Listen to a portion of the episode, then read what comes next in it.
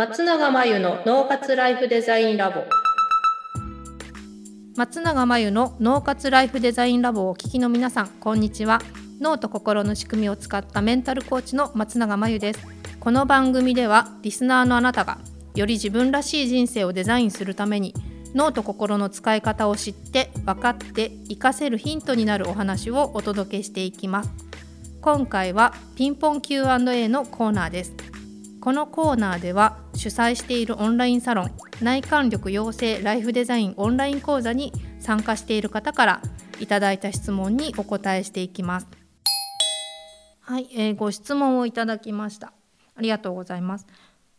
やりたいことがたくさんあります。一つに絞って順番に集中して取り組んでいった方がいいのでしょうか？というご質問ですね。はい、えーとこれはそうですねやれるんだったら同時進行をおすすめしますうんともちろんタイプにもよるので一つに集中したいという方もいると思うんでそうだったら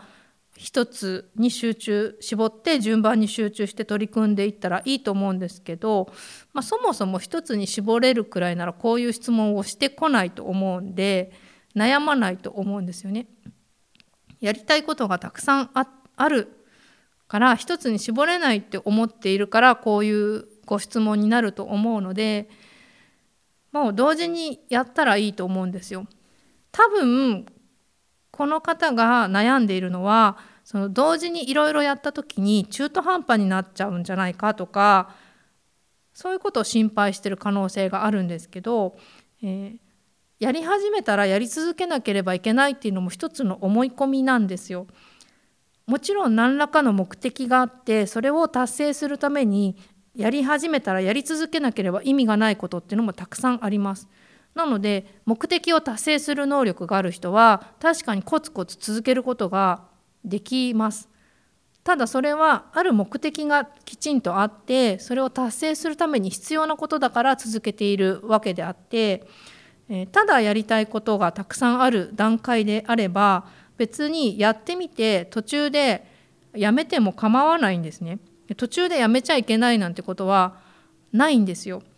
自分で決めていいので中途半端になったことがたくさんあってもいいんですよ。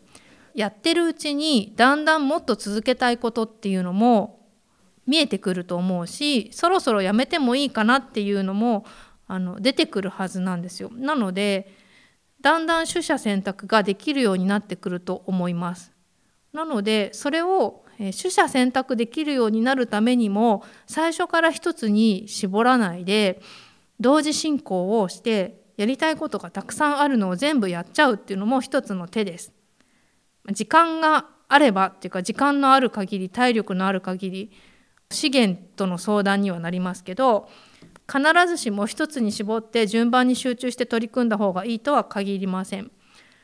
一つの目的を達成するのに集中することって必要な時期っていうのは必ず出てきますけれどもその段階になったら一つに絞って順番に集中をして取り組んでいったらいいと思います。今の段階では少なくとも、えー、やれるなら同時進行をお勧めします。ということで、えー、ご質問いただきありがとうございました。以上ピンポン Q&A のコーナーでした。脳活ライフデザインラボ。2021年3月からスタートした内観力養成ライフデザインオンライン講座では日常生活やセミナー本などで身につけてしまった他人の価値観ではなく自分自身の無意識に問いかけて幸せを求めるための自己質問力を自宅で好きなタイミングで養成することができます。今なら初月は無料で受けることができますので気になった方はポッドキャストの説明欄にある URL をチェックしていただけると嬉しいです。